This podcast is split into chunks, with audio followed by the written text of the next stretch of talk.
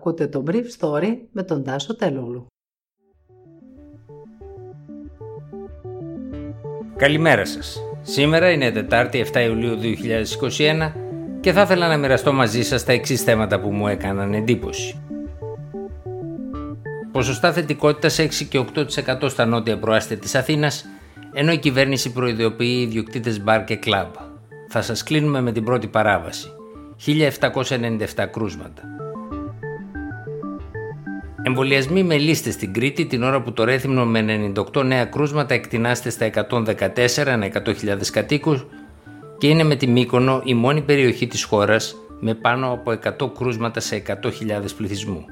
Στη Μύκονο χθες δεκάδες κρούσματα σε ξενοδοχεία. Το καθεστώς της Λευκορωσίας καταδικάζει τον υποψήφιο στις περσινές εκλογές Βίκταρ Μπαμπαρίκα σε καθήρξη 14 ετών. Οι αριθμοί των θετικών που ανακοινώθηκαν χθες είναι απλά η αρχή με 1797 κρούσματα, εκ των οποίων μόλις 21 από τις πύλες εισόδου της χώρας. Στα στοιχεία που ανακοίνωσε ο ΕΟΔΗ δεν διευκρινίζει πόσοι από αυτούς, τους θετικούς δηλαδή, είναι εμβολιασμένοι. Το Brief Story συνέλεξε στοιχεία από τουριστικούς προορισμούς πάντως, σύμφωνα με τους οποίους σε όλους τους δημοφιλείς προορισμούς υπάρχει αέξαρση των κρουσμάτων. Στο νότιο τομέα της Αθήνας, το ποσοστό θετικότητας στον Άλυμο και την Κλειφάδα ξεπέρασε το 6 και 8% αντίστοιχα. Το τελευταίο διάστημα καταγράφηκαν εκατοντάδες κρούσματα από χώρους διασκέδασης. Στο νότιο τομέα της Αττικής η θετικότητα αυξήθηκε σημαντικά. Πήγε στο 6,1% και 8,4% στους Δήμους Αλήμου και Γλυφάδας, είπε ο Υφυπουργός Πολιτικής Προστασίας Νίκος Χαρδαλιάς. Ο Χαρδαλιάς σημείωσε ότι ο μέσος όρος ηλικίας των κρουσμάτων είναι τα 27 χρόνια. Από την περασμένη Δευτέρα, πρόσθεσε, έχουμε καταγράψει αλματώδια αύξηση στα νέα κρούσματα που σχεδόν έχουν τριπλασιαστεί. Τα πάρτι που πραγματοποιούνται ιδιαίτερα σε beach bar και κλαμπ των νοτίων προαστίων της Αττικής εξελίσσονται σε αιστείες υπερμετάδοσης του ιού.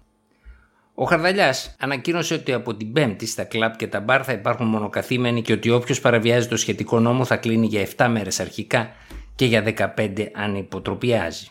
Μετά θα κλείνει τελείως.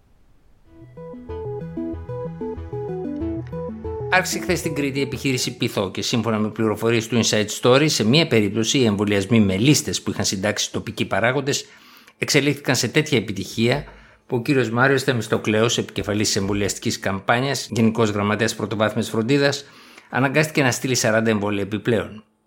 Οι εμβολιασμοί της επιχείρησης Πυθό γίνονται με τη συνεργασία των τοπικών παραγόντων, δημάρχων και ιερωμένων και στηρίζονται σε βέλτιστες πρακτικές που είχαν ακολουθηθεί σε μικρούς τόπους, όπου ο επιστημονικός λόγος δεν έχει πάντα ακροατήριο, όπως τα νησιά του Νοτιού Αιγαίου, τα νησιά του Ιωνίου και τη Θεσπρωτεία. Την ίδια ώρα πάντως, το Ρέθυμνο πρόσθεσε 98 νέα κρούσματα και σύμφωνα με πληροφορίες κάθε ώρα προσθέτει καινούρια. Ενώ το ίδιο συμβαίνει και στη Μύκονο, όπου χθες σε πολλά ξενοδοχεία οι ιατροί τηλεφωνούσαν το κέντρο υγείας ζητώντας ασθενοφόρα για να μεταφέρουν θετικούς στην COVID-19 στο ξενοδοχείο COVID του νησιού. Η Μύκονος έφτασε τα 138 κρούσματα στις 100.000 κατοίκους, το Ρέθυμνο τα 114. Η κατάσταση σήμερα, με βάση όλα τα δεδομένα, θα επιδεινωθεί.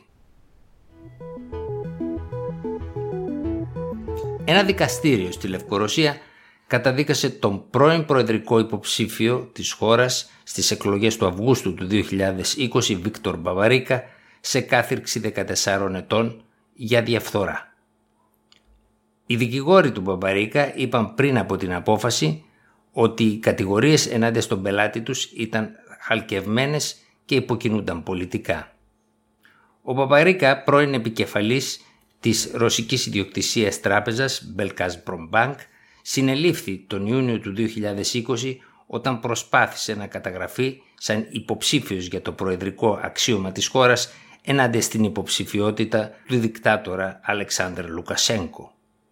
Ο εισαγγελέας της υπόθεσης Σαργέη Χιρχέλ ζήτησε από το δικαστήριο στο Μίνσκ να καταδικάσει τον Μπαμπαρίκα με την κατηγορία ότι έδωσε μίζες και ξέπλυνε χρήμα πρότεινε την ποινή των 15 χρόνων κάθριξης.